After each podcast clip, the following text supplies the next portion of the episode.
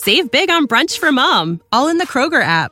Get half gallons of delicious Kroger milk for 129 each, then get flavorful Tyson natural boneless chicken breasts for 249 a pound, all with your card and a digital coupon. Shop these deals at your local Kroger today or tap the screen now to download the Kroger app to save big today. Kroger, fresh for everyone. Prices and product availability subject to change. Restrictions apply. See site for details.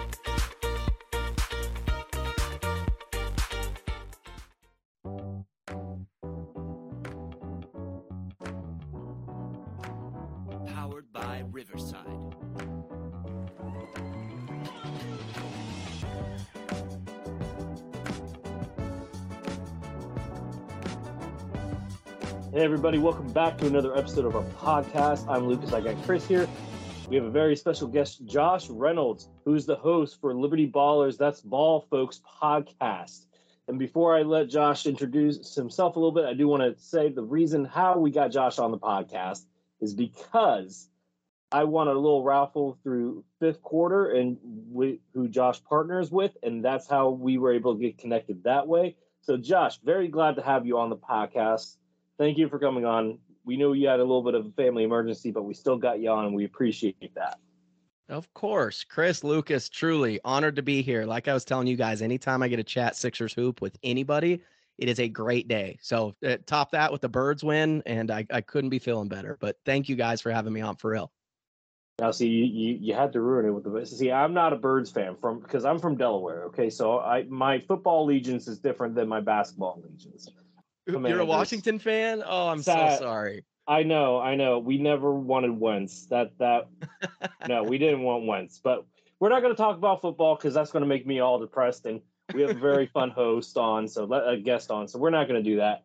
Chris, how about you go take it away with our first subject, though?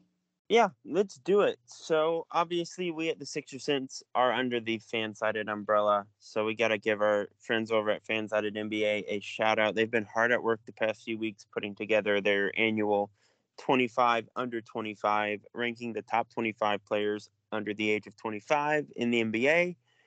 Naturally, the Sixers have a guy of that nature in Tyrese Maxey. Uh, no, he came in at number 19 on that list.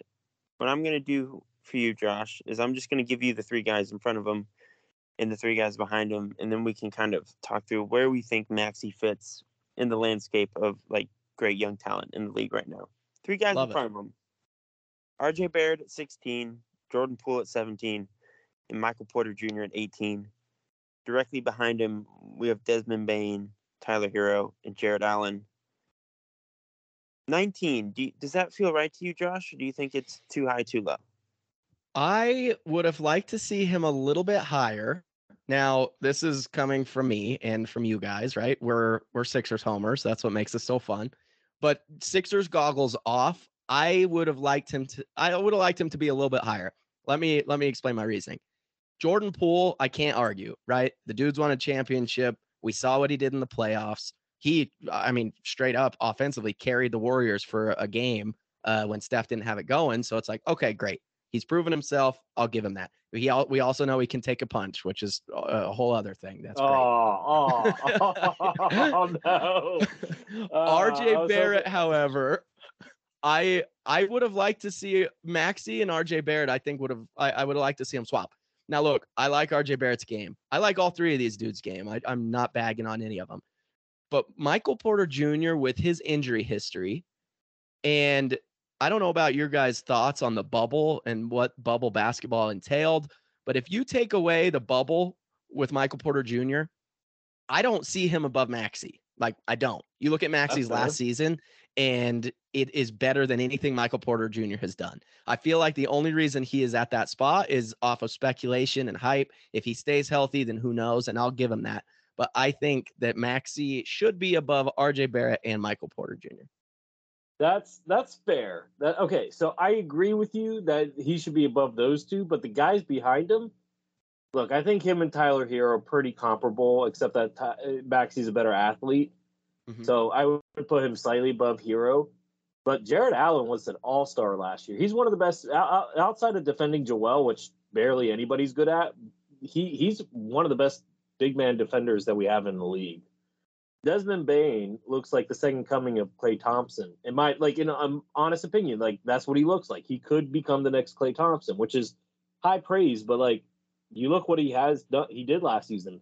Like I can't say that Maxey's better than than Allen or Bane, but I Yeah. would say that he is better than RJ and Michael Porter Jr. and Tyler Herro because Michael Porter Jr. You make a good point about the bubble. Yeah, injuries play a factor, and RJ Barrett, really good two way player, still only left handed, can still only use his left hand. So I'm gonna, I would that's that's how I feel about it. hmm But I, I will say this: Maxey has a very good chance of climbing this list even higher this season. I I agree with that completely because you look at the guys even even above those three that we've talked about. It's what Mhm. like Evan Mobley, Haliburton. I think Scottie Barnes are the next three. So Mhm. You're right. I think that Maxey definitely could jump, but I I agree with you there big time. Jarrett Allen's not getting a lot of love. Um, I Yeah. know that Mobley's up there, but like you said, the dude's an all star. Like how how how would you list 21 better young players than him? That's uh that that seems a little bit bizarre. I, I will say Yeah. that with Allen, you probably have reached close to his ceiling as a player, though. Agreed. Agreed. That that might be the only thing that holds him back. I would agree with that. I, I, I think it really does depend on how you're like like are you projecting forward or are you ranking these guys where they stand right now? Because if it's where they stand right now at this moment, I honestly think 19 is probably a pretty good number for Tyrese. But Okay. yeah, I mean, look, a lot of these guys are neck and neck, right? And I don't think there's huge mm-hmm. gaps between any of the guys we're talking about right now. Now, if Tyrese continues to shoot 80% from the field like he is in preseason, then that gap will go pretty quickly. But like right now, there's an argument for RJ Barrett. He was really great after the All Star break, probably Oh, better yeah. than Tyrese was last Yes. season. he was Um, a two way player. Maxey isn't that, that yet, and he might not be. Who knows? We'll see. yeah, Michael Porter Jr. is like one of the best shooters in the NBA at 16. If like if there's he's a lot. healthy. But Chris, he's not healthy. That's that's our point. Well, he is healthy now. Like, Well, we so- don't know how. Like, is he? We don't. We haven't seen him play like in a MB, real NBA game yet for multiple games. We don't know that about him. And I like to to defend that. I like Michael Porter Jr. I, I, I, thought I that do too. I do too. yeah. I, but I agree with you. I, I think that when he's healthy, when he has it going, yeah, that dude is an offensive stud. But looking at it again, like the dude, him, I would say him and Tyler Herro might be the two worst defensive players on this whole list. Um, they just can't Yeah. like they get attacked every single time they're on the floor. They get attacked. However, I would agree. I, I think 19. I would have liked to see him up a little bit, but uh, like I'm not going to argue against 19. I, I think that that is a that's a fair spot on this list because you Yeah. look at like the top five. It's like okay, like you can't argue. Even the top 10, it's like you can't really argue any of those. So Yeah. that said, I think 19 19 is a fair spot. Yeah, I, I think I'm with you, Josh. Like, I personally would probably bump Tyrese up a couple spots, but like, Yeah. I think Jarrett Allen is too low as well. So there, there are a lot of potential quibbles if we just went through the entire list. Like, I don't think they have Ja Morant at number one over Luka. I think 19 is in range for Tyrese. Now, do we expect him to climb? I think the answer seems to be yes. How Yeah. high do we think he can get by Maxey's peak? What do we think his ceiling is, Josh? That's a great question. So I, a guy who on this list who I like to look at and kind of compare and see the rise that he made even just the last season is, Darius Garland. Now Ooh. I I love Garland and I can see Maxey making a big jump like that, but here's my only issue. Garland was able to make that jump because he was really the only offensive, the like ball dominant only offensive weapon that Cleveland had, right? Maxey doesn't have that luxury. Like straight up, he's playing with James Harden and Joel Embiid. Like he is not going to be able to shine like Darius Garland shined. Like you mentioned, of course, of course, if he shoots 80% from the field and continues to get better from three and somehow continues to make an even bigger leap than he did this last year, then yes, of course he's going to jump up there. But that's a that's a comp that I really like is Darius Garland. Now, I love Darius Garland. I, I am a huge, huge fan. I think he is absolutely nasty, and I'm fascinated to see what him and him and Mitchell do. But uh, I that's somebody who I would like to see. I just my only hesitancy is Garland had a green light and could do whatever he wanted because he was really the only offensive weapon, and Maxey is not going to have that freedom only because he's playing with two all stars, right? Yeah, no, you make a really good case. And here's my thing. So this is kind of like my hot take here. Even though Harden looks better than he did last year, at least in the preseason, I still think Maxey's going to score more points per game than him.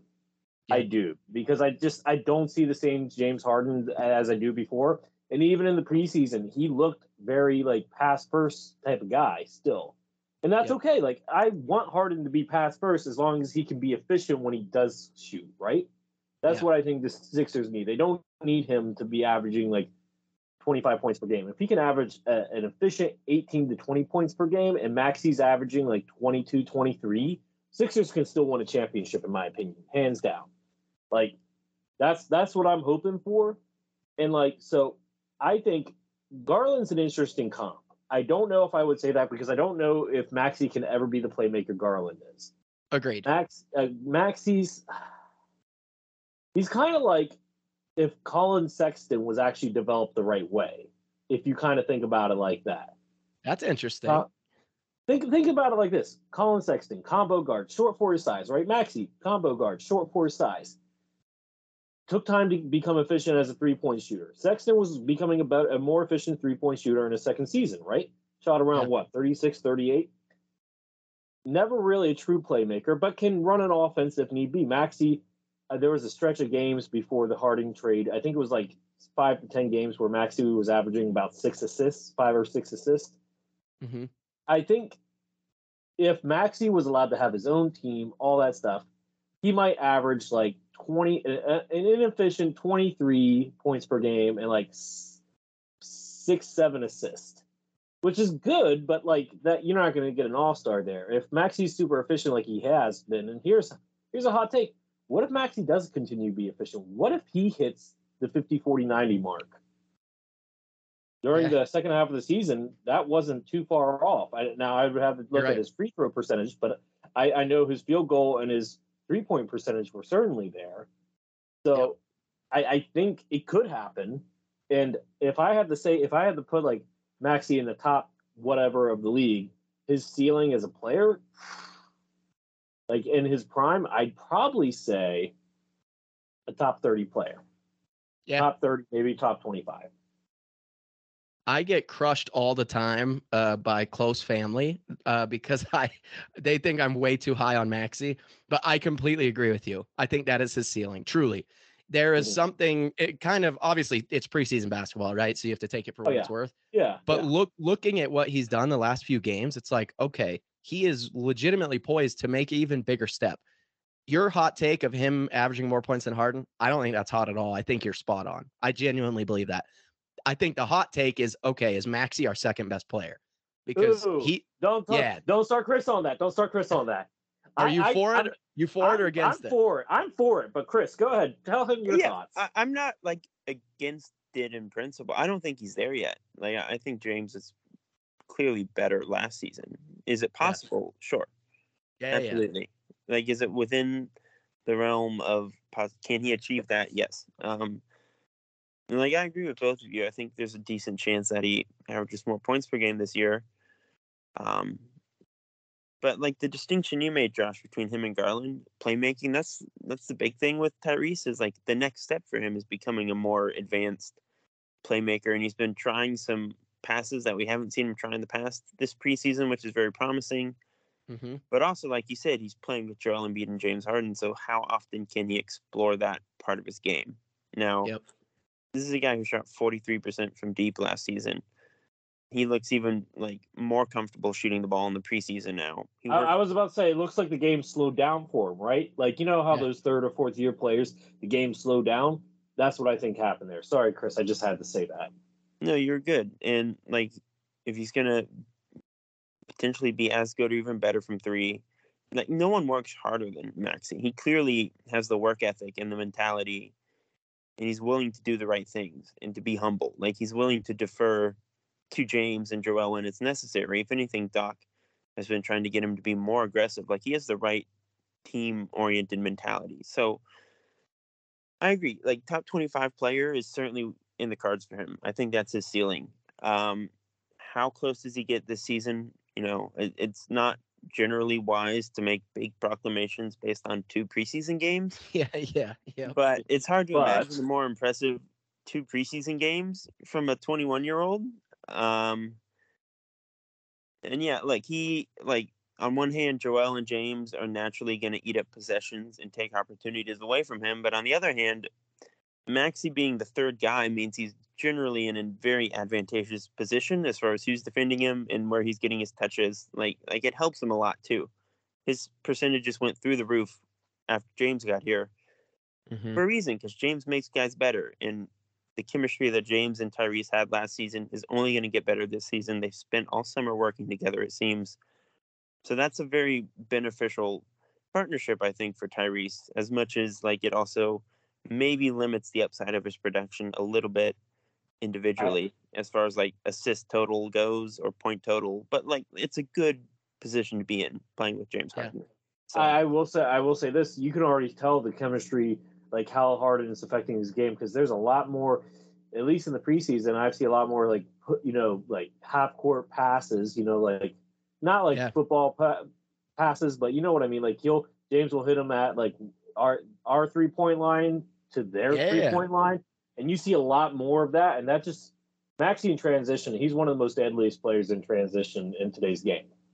Yeah, you're 100% right. And and how funny, do you guys remember the clip last year that went viral for a sec? It was like James Harden yelling at at Maxey and everybody tried to like blow it up and be like, "Uh-oh, something's going on in Philly." It's like, "Okay, everyone relax because you guys nailed it. Like their chemistry it, it the numbers speak for themselves. Like the second Harden showed up, Maxey took a jump.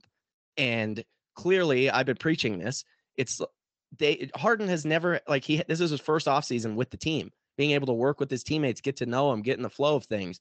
Like, of course, that their chemistry is only going to get better. And everybody who is like saying there's problems and Harden here, whatever, with chemistry, it's like, okay, you clearly have never played a team sport, and everyone calm down because clearly their chemistry is only going to continue to get better. And I fully expect Maxey to continue to improve based off of that. Absolutely. Yeah. Let's go ahead and switch gears though, because we can't just talk about Maxey the whole entire podcast. I, cou- I could, I could we do could. it. We could, but let's go ahead and switch gears and talk about some other guys. When you need mealtime inspiration, it's worth shopping Kroger, where you'll find over 30,000 mouthwatering choices that excite your inner foodie. And no matter what tasty choice you make, you'll enjoy our everyday low prices, plus extra ways to save, like digital coupons worth over $600 each week. You can also save up to $1 off per gallon at the pump with fuel points. More savings and more inspiring flavors make shopping Kroger worth it every time. Kroger, fresh for everyone. Fuel restrictions apply.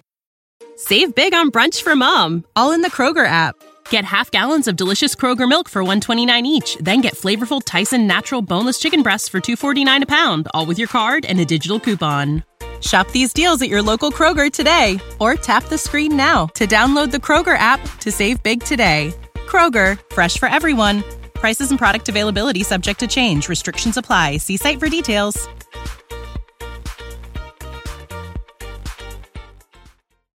All right. So, Josh, recently Doc uh, had a thought about Harrell and Reed and how he's going to use them. So, I, this is what Doc said, according to Noah Levick of NBCS Sports. Current thoughts is Doc from Doc Rivers. Current thought is that Harrell and Reed will each be will each be every night guys in some form. Though backup five minutes are still a competition, the team has practiced with each at the four. Can Reed or Harrell share the court with Embiid and with each other? It is an excellent question and one that kind of stresses me out to think about. Um, it, it uh, I I think that's going to be the ticket, right?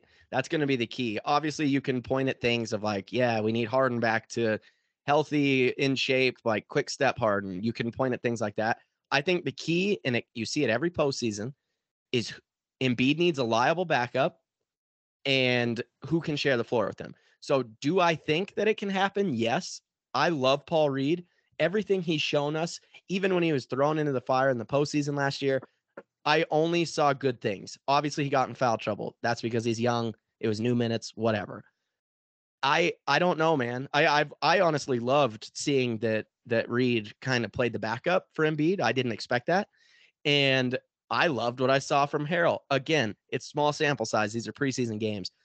The second we signed Harrell, I knew that he was going to be a Philly fan favorite. The dude is just a he's a uh, everybody jokes that now we have a bunch of dogs. He's the definition of it. Like when I think dogs in the NBA, I think Montrezl Harrell and Pat Beverley. And Philly is going to embrace him and absolutely love him. Can he share the floor with Embiid? I don't know. I don't know. Like Montrez doesn't have a game where he can step out and like hit a corner three, right? So I kind of think I'm like, okay, does that put him in that awkward four spot where like Ben was sitting in the dunker when we had him? I, I don't know. I have no idea. But I'm very anxious. And like I said, I'm very nervous to find out. And I think it's going to take a little bit. It's going to take a few weeks into the season with Doc kind of tweaking these lineups and see who's feeding off of each other well, who plays better and responds better coming off the bench. Like, I think there's going to be a million things and a million factors in it. And uh, I just pray that we find it out sooner rather than later. Yeah, I, I think you make a lot of good points, Josh. Like, like, can they share the court? Yes. It's really a matter of should they share the court. I, I think mm-hmm. with Paul, it makes more sense I think defensively, Paul can share the court with Embiid without a ton of problems. If anything, it takes a lot of pressure off of his shoulders and keeps him out of foul trouble. Offensively is where we run into problems with both guys. Like with Harrell, like you said, he, he's just not shooting the ball at all. And that, yeah. especially if we're projecting towards the playoffs, it's going to be a huge issue. Paul can shoot, but he doesn't shoot enough, not yet at least. And I don't think that's a very clean fit either offensively. Mm-hmm. Um, like talent wise, I think both guys, it's fair to say, are probably like top 10 talents on the team. They're both good enough to play regular minutes in a vacuum. But whether yeah. or not they should, like like fit wise, George just makes more sense as like a four who steps in and chucks a lot of threes. Now you run into yeah. problems on defense especially in the playoffs. But like offensively, that's just a much cleaner fit than Paul or, or Montrez will ever be next to Joel. George actively spaces the floor and helps Joel offensively. Those two are not doing that.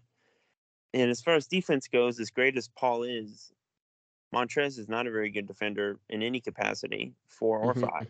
And as good as Paul is, you have PJ Tucker, you have Danuel House, you have Tobias, you have other guys who can play high level defense at that position who help offensively. So I, I think the best route here would be to just use one of them as the backup five, based you know, pick whoever you want, base it on matchups. Some nights it can be Reed, sometimes it can be Montrez. They're both good enough. But I, I, I really don't think playing Paul Reed at the four every night is the smartest thing in the world. As yeah. much as I love Paul Reed, and as much as I am one to champion him at every turn. I, I just don't know if I would. I just don't think it helps Embiid much. And the goal of this team still should ultimately, in every way, be to, you know, what gives Embiid the most room to operate. Like that's the number one principle for this team offensively, defensively, whatever. Like who helps Joel? Because Joel's leading the bus here. So yeah, yep. I I would say it's probably not the best idea to use what, them at the four spot, can it be done? Yes.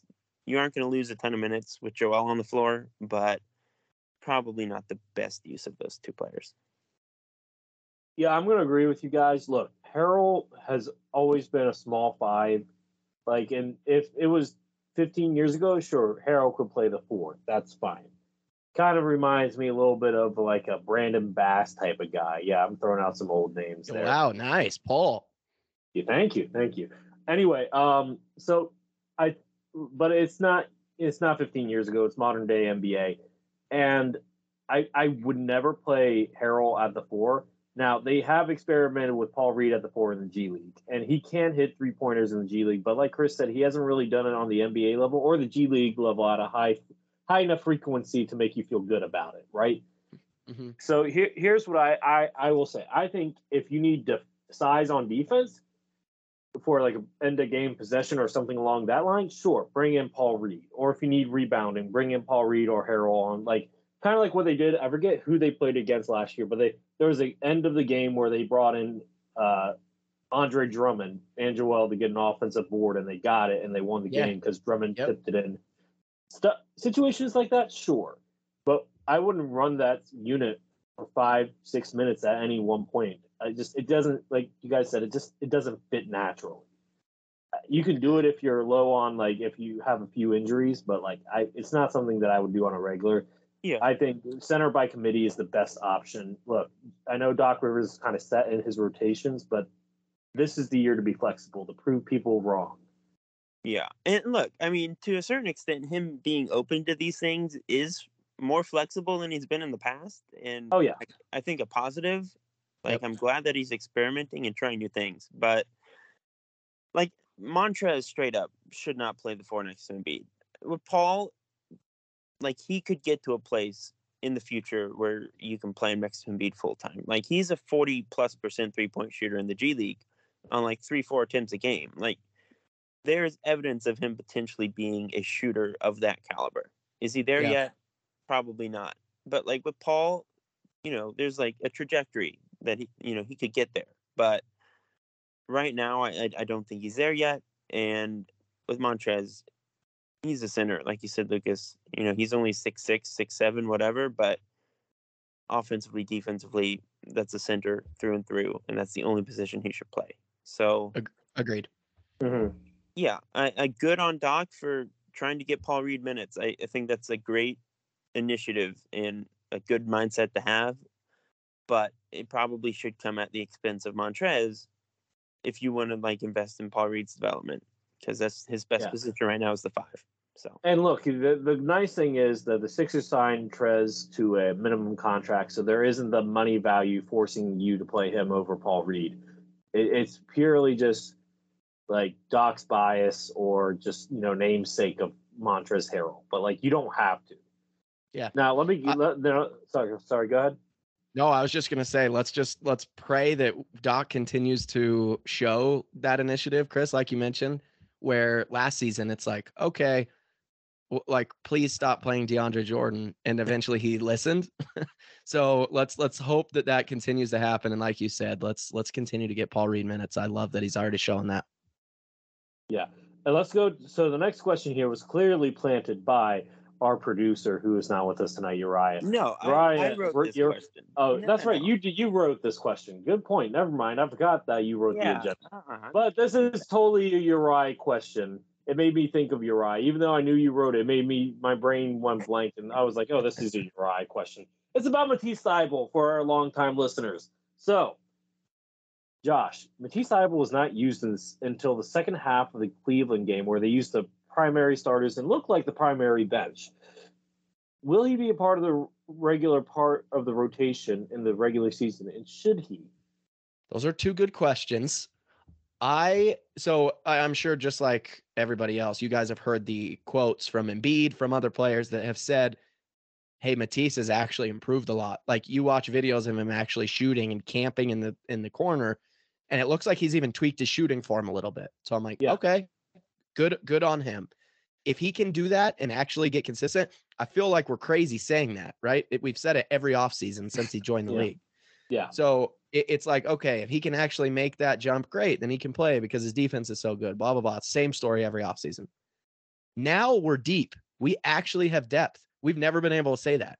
So is he going to be able to take minutes on on the second rotation where you've got Melton out there, you've got Danuel House out there, these other wings who actually provide offense? Like I, I don't know. I, I I think again, like I mentioned with the Harrell and, and Paul Reed thing, it's a long season, man. We're going to see a lot of things. We're going to see a lot of different lineups.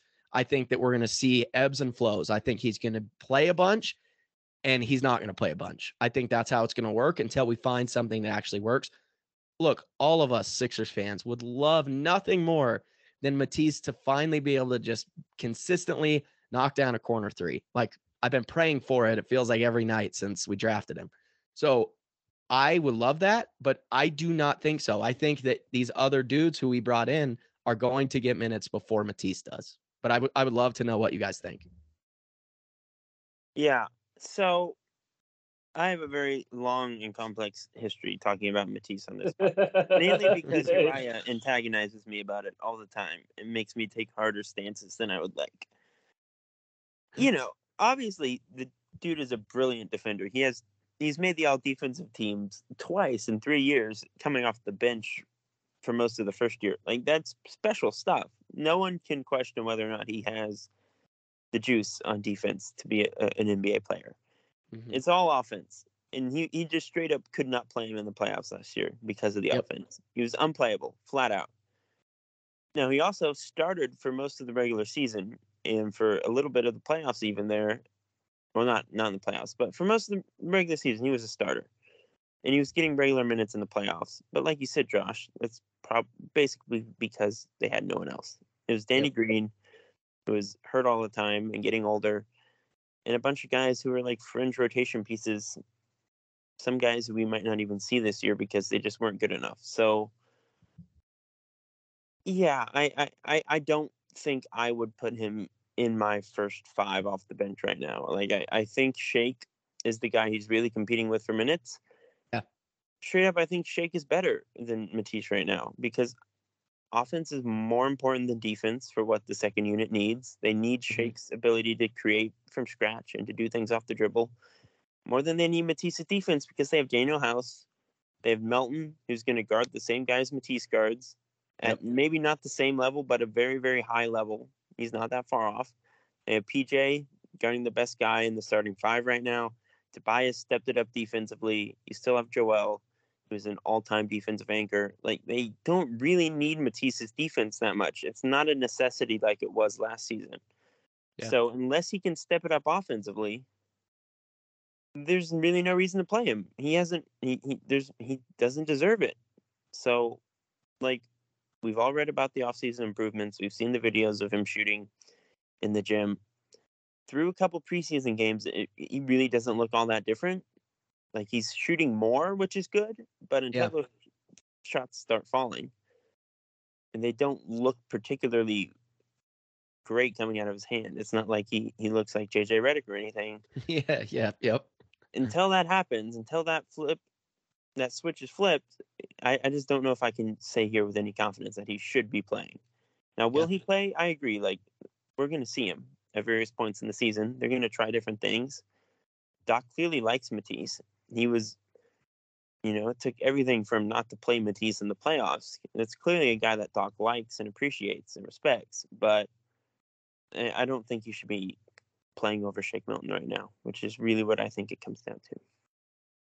Yeah, I'm gonna agree with with Chris on this. I think the main reason why Shake's getting it, I don't think Shake's a better player, not overall, because I think you know Shake's a good offensive player, but he's not an All NBA defender like uh, Matisse is. But that being said, I think, like Chris said, he is more important to the second unit because you need a playmaker. Melton's not a playmaker. Yeah, he's a point guard size, but he's not really a he doesn't have really a lot of playmaking skills. His main thing is defense and you know just athleticism on offense, three point shooting.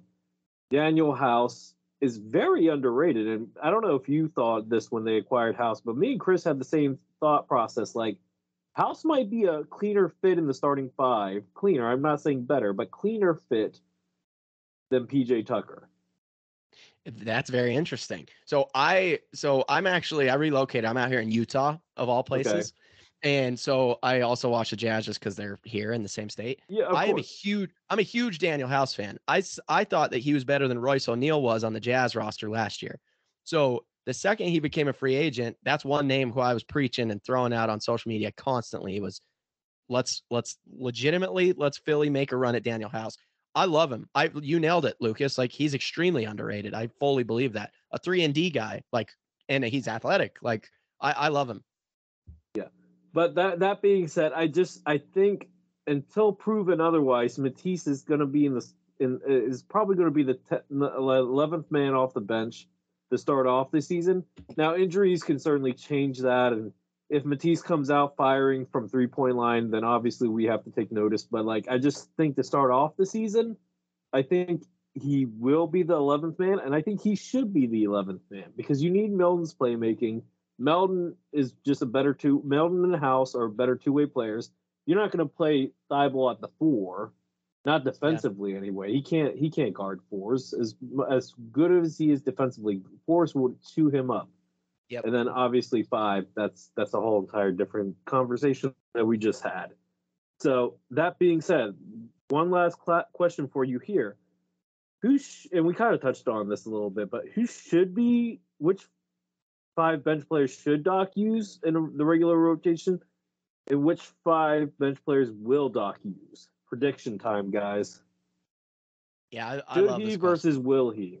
Yeah, yeah. That the question that sums up Doc Rivers' career. Um, I so we'll see Melton off the bench first. Uh, whether it's for Harden or Maxey, he'll come out. Um, Danuel House is going to get a ton of run. I think Niang is going to get a, a lot of run as well. And I'm pumped for Niang because now that we have depth, he can slide into a role that he is that he was intended to play for us. Like last year when we brought him on, I think he was thrust into a role that he I don't think anybody expected. Uh, played way more minutes, and to his credit, I thought he was great. And then the playoffs came along. It's like okay, like you get crushed offensively or defensively, excuse me. So I'm I'm excited to see Niang in a more natural role for him, where he can come off the bench, launch. I'm excited to see it. So I've got those guys who I'm fat, and then obviously Harrell uh, will get minutes, and at what we talked about, like with Paul Reed and stuff. I am very fascinated. You to got see to you got you got to choose one center. You got to choose one center. Which five guys? Oh, I'm going. Then I'm gonna go uh, Paul Reed. Okay, that's who should Doc use. Now, which ones will he use? H- Harrell Harrell will get the run, I think. Um, Okay. I loved I loved what you guys said about. Look, we brought him in on hardly any deal. We're not paying him a ton. He doesn't. Hopefully, that doesn't play a process and like, nah, we got to play him. I just until Doc proves me wrong, and I pray he, pre- uh, he proves me wrong. I think he's going to still continue to play these guys. I think that was the big knock when we signed Harrell. It was a mixed bag. There were some Sixers fans who were pumped, some who were just just kind of just bummed out because they're afraid Doc is going to play him and overplay him, kind of like he did in LA. So that is my prediction. Who I'm fascinated. Actually, I'll ask this question after you guys give me your list because. There's a name on our roster who I am very curious to hear your guys' thoughts about and where he fits in. You know, no, you he might end up being in our next section. So Great. just just hold off for a second. But Um, go ahead, Chris. yeah. So here's what I will say about Montrez. Like, just brief aside. Like, no one should be afraid of Montrez getting minutes until the playoffs. Like, he's a great regular season player, and if Hmm. Doc uses him as the main guy in the regular season, there are worse outcomes. Like, he's going to feast next to James. Offensively, it's going to be great. The Hmm. defense isn't a huge, massive, debilitating concern until the playoffs. Um, like, who should Doc use? I think it's the five guys we saw the other night. I think Paul Reed, George Niang, Danuel House, Melton, Milton in the backcourt. hmm Those would be my five. Which five do I think he will use? I I'm tempted to say it's those five again. I I, I do think Seibel is going to get his chance every now and then, like you said, Josh. I think we're going to see Montrez every now and then as well. But like clearly, Doc, like we said, he's talking a lot about Paul Reed and about the work Paul put in. We are seeing Yeah. Paul get the start when Embiid sits and then be the first backup off the bench. We didn't see Montrez until the second half of that Cleveland game either, just like Thybulle. So I think there's a pretty clear preference for Paul Reed right now, which is shocking to me. Yeah. As, like, yeah. Even as the, like the number one champion of Paul Reed, I never would have expected him to be so clearly ahead of Montrez in the rotation through two preseason games. Now some of the preseason, we're trying different stuff out. We could come back after Monday and Montrez and Thybulle are the two guys getting those minutes, and we have a different conversation to have. But I, I think it's going to be Paul Reed as the main guy to start the season. That's just where it seems to be from my agreed. perspective. Um, so I, I think it might be the same five. Like, who should he use and who will he use? Now that's kind of weird saying that about Doc. Like he's going to use the right players. I mean, if we're listening to him about this Montrez stuff, maybe he uses eleven guys and Yeah. uses both the bigs. I mean, maybe look, look, look. You could argue that Sixers could use twelve guys and be okay in the in a twelve man rotation. Maybe we don't see George and he's using Paul Reed as a four, which would be super weird and not my favorite thing. But like, there are other potential outcomes here. But I, I think he's going to use the five we saw in the Cleveland game on Monday. I, I think I that's love the best group, and I think that's the group we're going to see. I it very well could be I think I've already kind of said the five that I think he will use. I think uh, what who, who he should use is Shake, Melton, House, Georges, Hall. I am gonna say, and and, and in Montrez's defense, I did some research. The two playoff series that he played bad in was against the Durant Warriors in 19, which let's face it, until the injuries happened, that team was going to win another title, right? Yeah. Yes. And then and then against Nikola Jokic, which I thought about in the car yesterday because I was driving my daughter to the uh, to a trampoline park, and I thought about it. I'm like, who really knows how to guard post post up players in today's NBA? Who really knows how to guard those type of guys? There's only a handful of guys that actually post up, big men that actually post up. Joel, Jokic, Giannis a little bit, but like for the most part, there aren't that many post up players in today's game. So I, I feel like that's a lost post defense is a lost art in today's game. So I don't I don't hold it against Montrez for not being able to hold his own against Nikola Jokic, who is not only taller, but he he's he's a big guy. He's a big fella. Yeah. And so like I think the the defensive woes in the playoffs are slightly overblown, but at the same time, I still would rather have Paul Reed. But the, going back to which one will Doc use, I think the same five, except that you switch out Harrell for Reed. I just feel like there's going to be at some point in the season where Doc gets tired. eh, Like, my, like I still feel like the the leash is short for Reed, and if Reed messes up too many defensive rotations or something along those lines, he's going to pull that that leash and then just let put you know Reed back in the doghouse and put Harrell out instead because he can he knows what he gets with Harrell, right? So that's that's kind of where I'm at with that. That's fair. I will say this too. What a blessing it is to actually be able to have a good conversation about which solid bench players we should play. We've never been able to do this. So I I love it. It's a good problem to have. Oh, absolutely. Look, it's like will the reigning or the former six man of the year get minutes? Will a two time all defensive wing get Yeah, minutes? yeah. Like these are good problems to have. Yep. yeah, absolutely, yeah. I think on that note, Chris, it's, it's time to switch gears. Well, well, Josh, you said you had a question or a player you wanted to bring up. Who, who was Oh that? yeah, yeah, There's yeah. one yes, there I'll just ask real fast because I he's lost in all of this and I think he's gotten meaningful minutes in the past. Maybe he shouldn't have. Uh meaning Furkan Korkmaz. he is- Uh, he is somebody this is this is my prediction of what happens with him i think he's still on the roster obviously but i unless crazy injuries happen and we are just like absolute bare bones or one of these dudes comes off the bench and just doesn't have it going we're not really going to see Furkan.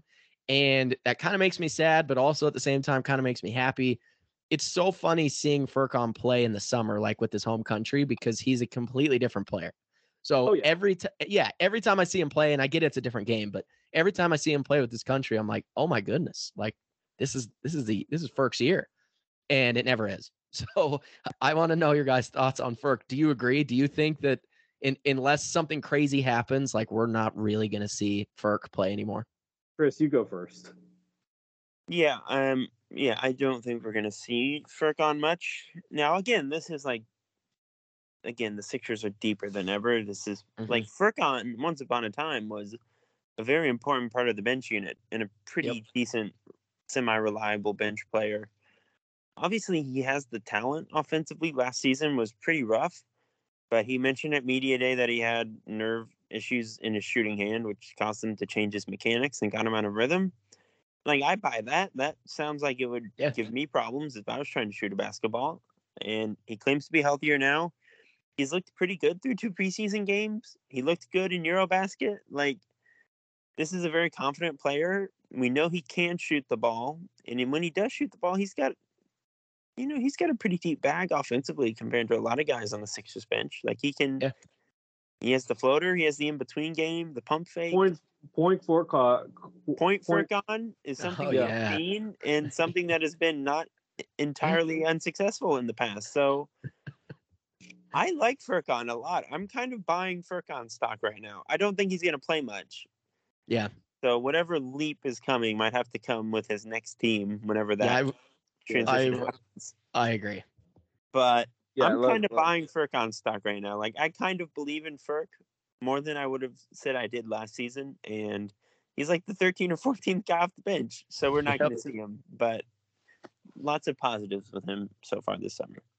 Look, okay. I believe Cork, is just trade fodder for who whatever midseason trade we're going to make because we're going to make one. I Yeah. just feel it. I don't know what it is, but it, we're going to make one. I will say this: Korkon, he's proved me wrong time and time again because I remember a couple summers ago, after his third third season, a second or third season, and it was his second season. I was like, he's a bust and I had all these people from Turkey like trying to hit up my my uh my Twitter like you know and as soon as he started doing better they were like oh what about this now? I'm like okay I'll I'll eat I'll eat it. But like look Korkmaz has been the second longest tenured player here in Philly outside of Joel which is hard to believe but it's true 2016 Yep. um and I think he's still under 25 too. It's hard to believe he, he he's still pretty young I- yeah, I did Yeah. my own like Sixers 25 and under ranking, and I had to put Furkan on there. He's still 25. Um, Yeah. That is insane Yeah. to think about. Yeah. So, look, Korkmaz, I I've had like a love hate relationship with my my cheering of him. I will say this. First off, I think Isaiah Joe's better, and if Yeah, Isaiah, uh, if we we'll get to that in a minute, but like, assuming Isaiah Joe's on the team, I think he would be ahead of him in the rotation. That being Mhm. said, Korkmaz is not a he's an NBA player like you know he probably shouldn't be a part of your normal rotation but he is a good like 11th or 12th man to have so I, Yeah. that that's all i'll say to that i don't think he's going to get minutes but i you know what if he does I, I you know if we have injuries you know what he can come in he can get hot as long as he's not in one of his cold spells like i'll be happy Yeah, that's fair. So I I think the Isaiah Joe comparison is interesting, and that pretty much leads into my next point. So we're gonna kind of blend them together here. Um, the Sixers cut Trevelin Queen the other day. no surprise He's he's out. Not surprising. I don't think anyone. Do you have anything you want to say about Trevelin Queen, Josh? Do you have any pressing thoughts on him? no pressing thoughts. Okay. My only thought was he was going to dominate again in the G League for us, but that's that was my only thought when we signed him, and that's my only thought now. I Yeah. mean, he could still play for us in the G League. I, I Yeah. don't know if he has. Does he have an exhibit ten in his contract? You guys know that? I didn't see that. I don't think he does, but Okay. either. he could very well return to Delaware or play for Yeah. Delaware. Um, we now have basically 16 players fighting for 15 spots. I think the consensus is that that final spot is going to go to one of Isaiah Joe or Charles Bassey. Both are on partially guaranteed deals right now. Isaiah's becomes fully guaranteed on opening night. I think the running favorite there is probably Isaiah Joe. So we'll go to you first, Josh. A, do you think Isaiah is going to get that spot, or do you think Charles has any sort of chance to overtake him? And B, I- I'll say B for later. I do want to talk about Joe and Furkan because I think that's an interesting comparison. But let, let's start with that. Do we think Isaiah Joe is going to make the team? I do. I think Joe. I think Joe gets the final spot over Bassey. Um, I don't know. Again, this is a it's it's going to be our last roster spot, so I don't know either one of these guys if they're actually going to get minutes. But I think both these dudes have just never really got a full shot, and when they have got little minutes, like both of them have proven, hey, like they actually can contribute. They can. And there was a big push this offseason before we signed Harrell of like, great, Bassey is going to actually be a big man on this team and get minutes. I don't know if the Sixers saw something that they didn't like, and that's why I went after Harrell. I have no idea, but I think Isaiah Joe for sure gets the nod on the ra- uh, the last roster spot. I would be shocked if he didn't.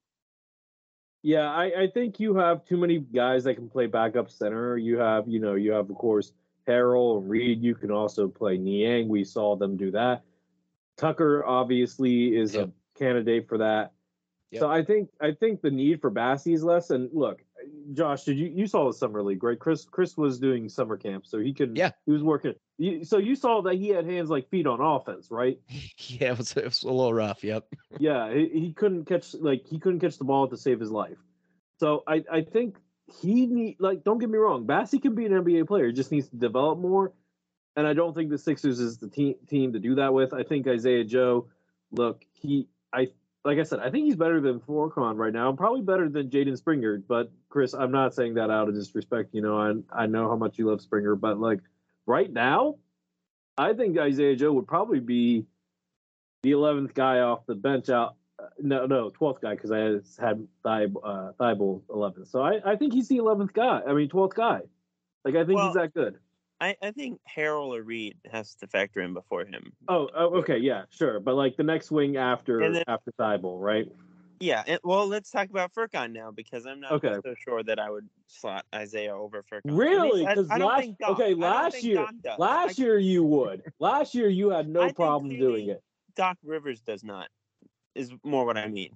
Like I Okay, straight up okay, think Furkan would play before Joe if injuries necessitated it. Okay, okay. That makes sense. Again, we didn't see Isaiah Joe at all in the Cleveland Yeah. game. That was pretty notable.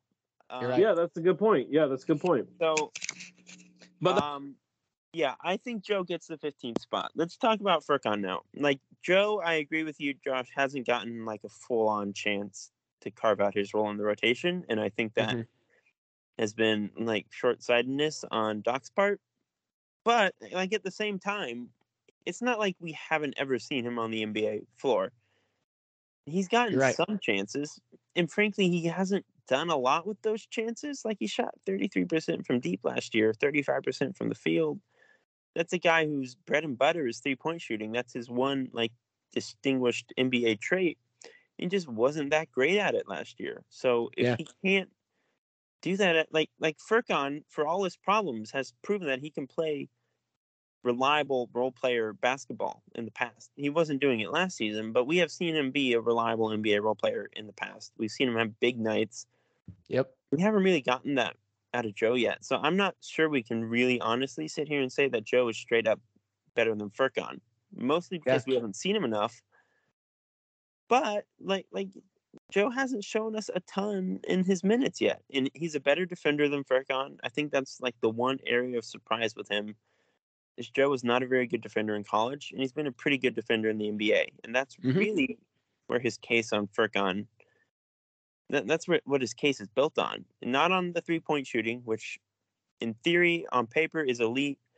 He took 10 a game at Arkansas and was a great movement shooter. Furkan's a better offensive player right now from the looks of it.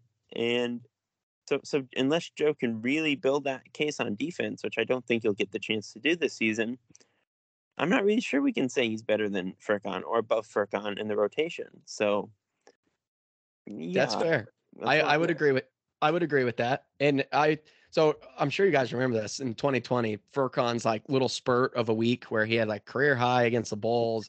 Oh yeah, just- yeah, yeah. Yeah, he was awesome. I was at every home game. I think he had like his career high 34, I want to say, against the Bulls, and I was there. It was unbelievable. But seeing like that little glimpse, it's like, okay, like he's got this in him. And I'm not saying Isaiah Joe doesn't, but like you said, like we don't, we've never seen that. So I, I agree with you. I think it would be very hard to put him above Isaiah Joe above Furkan um, as far as getting that last spot of minutes. Heaven forbid if that actually came. I think that's a that's a fair statement. I guess look, if the Sixers were in a different part of like where the where what type of team they are, if they're trying to contend or build, if they were still trying to build or rebuild towards the championship, then I, I would definitely give Isaiah Joe more shots. But I guess you guys have kind of convinced me a little bit in the idea of look, Korkmaz can win you a game. We know that Korkmaz can win you a game, like uh, maybe one or two games a year, right? Yeah. Joe has not been able to show that. Part part of that is Doc Rivers being stubborn. Part of that, like, okay, because look, Joe was the only player, young player, that did not get regular G League minutes in the first two seasons because he played maybe a handful in his first year, didn't play any last year. Like, how do we know how good he is? Because Doc won't let him go to the G League. And because like they need the extra body just in case. But like at the same time, he won't play him either. It's not fair to Isaiah yeah, Joe. I I think like that you're right because like he- he's kind of a victim of circumstance because had the Sixers not made any big moves, had they brought back the same team, I think we would be talking about Joe as like a real potential breakout candidate who could be Yeah, getting fair. minutes over guys who played Yeah. last Oh, yeah. Now that they've brought in three really good free agent wings, he's just not going to get those opportunities. He's on the roster bubble. He's fighting for the. He might get cut. So, I, I think he's really a victim of circumstance in that sense because, like, you're right, because he hasn't played in the G League that often because it's frankly felt like he's too good for the G League. Like, I, Yeah. I think we all believe that Isaiah Joe is an NBA talent. He's a good shooter. The percentages haven't been great, but we know that he can shoot. He takes a lot of threes. The form looks good, and the precedent is there from college and before. Like he's a good shooter, and we know that he can defend. And I think based on like upside and projecting forward, it would be wise of Doc to kind of prioritize Isaiah over Furkan moving forward. It's the last year of Isaiah's contract. It'd be good to see what you have before you get rid of him. But like with the guys ahead of him in the rotation right now, he's just there's not much of a pathway to minutes because he's not going to pass Thybulle, who it may or may not pass Shake. Like there's just too many guys in front of him. So I I really think we're probably heading into Isaiah Joe's last season with the Sixers. That's I, I think that's the circumstance we're in. And Yeah. like that's unfortunate. I, I think mm-hmm. whoever signs him next, hopefully it's like OKC or Utah. If he goes to one of those teams, he'll probably play. Like Yeah, Isaiah get a Joe would- shot. he would play for OKC this year. Yeah. So I, I don't think this is like a death knell for his NBA career or anything, but he, he's just not gonna make it in Philly. I, I think that's where I'm at because there are too many guys in front of him and the Sixers are trying to win now. And Doc traditionally doesn't really play the young guys. So yep, Yep. You're right. With our championship window being realistically like the next two years, then it, it's you're 100% right. He doesn't really have a spot on this team. I, I like what you said there, Chris. He's just a victim of circumstance. Look, even if he makes the roster, there's no guarantee that he'll be on the roster by the end of the year. His his money's not a lot, and he could just be trade fodder like Korkmaz is, and Thybulle might be. Like Yeah. if the Sixers want to make a, a swing for like a decent rotation player, they're gonna have to include multiple contracts. Because look, Korkmaz makes five million, Matisse makes two million. You could throw in Jaden Springer, that's another two million. That gets you what nine million. Isaiah Yeah. Joe gets you about a, thou- a ten thousand. So, Yeah. like, if you want to do that, you can. Like that that that might be a real thing. And like, honestly, that might be a good use of our depth. I know it kind of destroys our future, but at the same time, you're going all in already. Yeah. yeah, you're not Gotta gonna win play now. these. Like like you're not gonna play these guys in the next two or three years anyway. Like I, I thought the Jaden Springer selection was not not good, not because he wasn't a promising prospect, but because like it kind of reminded me of the Zhaire Smith thing. Like he's he's a few years away from being able to play in NBA games, and even then he'll still need a few more years to develop. So like, what's the point of getting a guy that needs a lot of development? And like Isaiah Joe, great choice. Um, you know, upperclassman had a clear role but he's still not getting minutes, and part of that is Doc Rivers, but part of that is like the windows. The like, I would make a trade involving those four players if I could. Like if I, if I was the GM, I would be looking to get a guy that makes around ten million. That could be like a, a really good eleventh guy just to have an emergency guy. And, and I'll also say this: look, you could waive any of those guys if you want. You could waive Joe if you want to. You can waive both of them and still get a guy like Whiteside who's on the free agent market or another guy. Like, look, I don't think you need another center, but like, I'm surprised they didn't go for Whiteside over Harrell because I thought Whiteside might be a better choice because he's a really good lob threat and he's a better defender. So I, I don't know, but my point being is like I feel like there's a chance that neither one of those guys are going to be on the team by the end of the season. Yeah, that's fair. Yeah. All right. So let's wrap it up here, guys, before we ask Josh about what he's doing. Uh, the Sixers signed Mac McClung to an Exhibit 10 contract. He's going to play next season in Delaware. That's the expectation, at least. He spent last season, most of last season, with the South Bay Lakers. He played one game in LA. He also played one game for the Chicago Bulls and one game for the Bulls G League affiliate before that. Do we think he'll stick around in Philly? What are your thoughts on that signing, Josh? I love the signing. I I mean, look, everybody knows Mac McClung as the high school highlight tape guy, and Oh yeah. right rightfully so because it is one of the nastiest mixtapes ever.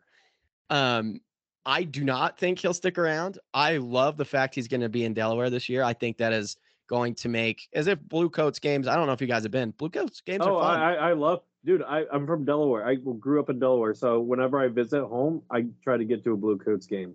Love it. they're yeah, they're so fun. So as if Oh, they yeah. weren't fun, as if they weren't fun enough already, having this dude who is capable of a highlight every time he touches the ball playing for him is going to make it even more fun. So I love it. I I've joked about it on Twitter just because I'm like I've been preaching like this is the year. All the vibes are, gonna- there. I just I feel so good about it, and now it's just funny. We've got the high school highlight tape guy. Are, are you gonna get a. McClung uh, jersey?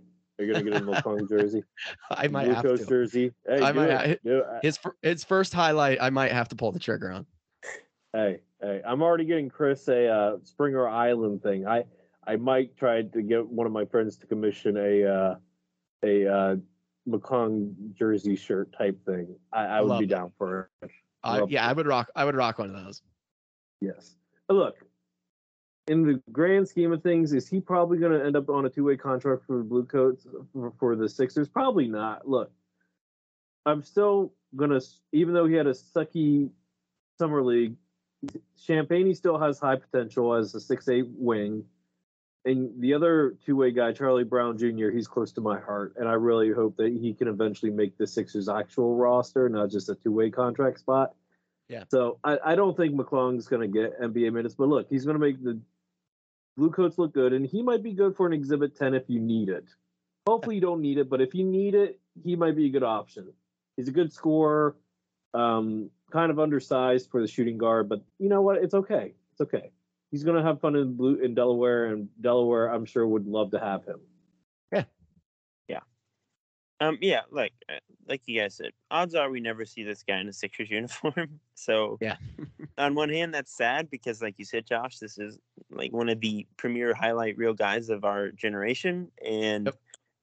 He was quite good in the G League last year. This G League Rookie of the Year, taking up the mantle after Paul Reed. So he produced. He, he's not just all flash. There's some real Yep. skill there. Um, now, unfortunately, he's like a small guard who can't really defend, so the future's somewhat limited for him. I like. Mhm. I agree, Lucas. Both the two-way guys Philly has right now are probably better NBA prospects than Mac McClung. So I think he's pretty far down in like the organizational hierarchy. I don't think we're going to see him get a contract next season or anything. He's not going to steal that 15 spot from Isaiah Joe, but it's a fun name. He's Yeah. going to have plenty of highlights in Delaware, and it'll be something fun to talk about every now and then to like retweet a highlight reel or something. So, yeah, it's all positive for me. He's going to put up big numbers in Delaware, and we're going to be able to watch some nice dunks. So, Yeah, I'm fine with that. For sure. So, Josh, before we wrap up the podcast, let's switch gears. Let's talk about what you're doing. You got uh, any fun uh, projects coming up?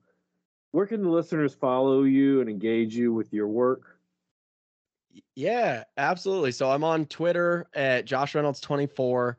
Um, I do. Uh, it's like my love language. I love giveaways. I am lucky enough to have access to some Sixers gear, so I'm always giving stuff away. Um, so if you're interested in free gear, give me a follow. Um, but yeah, man, my my podcast, uh, that's ball, folks. I've got some pretty cool guests coming up. Um, so definitely give me a shout. Um, but yeah, that's that's where you can find me. And he's not lying about the free gear. I already won one. So, hey, I'm just saying, give him a follow. You might get something. I'm getting, I think, I think I'm getting a hoodie and a windbreaker, right? Yeah, That's what I yep, want. Yeah. Yep. I'm literally literally shipping out tomorrow. Awesome. So I think on that note, Chris, you want to go ahead and wrap things up? Yeah. No, Josh, again, thank you, man, for coming on. We really appreciate it. Of course, Chris, Lucas, you guys are awesome. Thank you for having me. I had a I had a blast. Thanks, man. Very much appreciate it. Yep. Loved having you. We'd love to have you back on again sometime in the future. Um, all our listeners, Absolutely. please go follow Josh. Like Lucas said, like Josh said, it'll be worth your while. He does great work.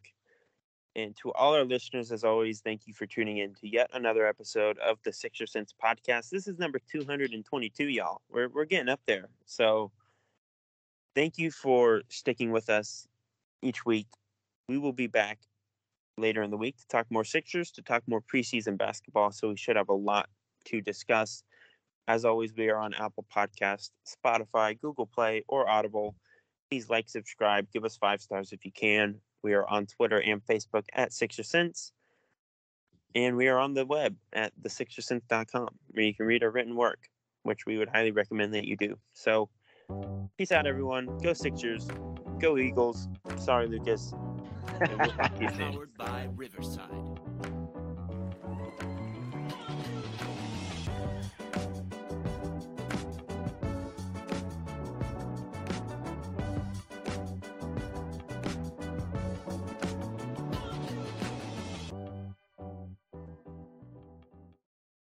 Save big on brunch for mom, all in the Kroger app. Get half gallons of delicious Kroger milk for 129 each, then get flavorful Tyson natural boneless chicken breasts for 249 a pound, all with your card and a digital coupon. Shop these deals at your local Kroger today or tap the screen now to download the Kroger app to save big today. Kroger, fresh for everyone. Prices and product availability subject to change. Restrictions apply. See site for details.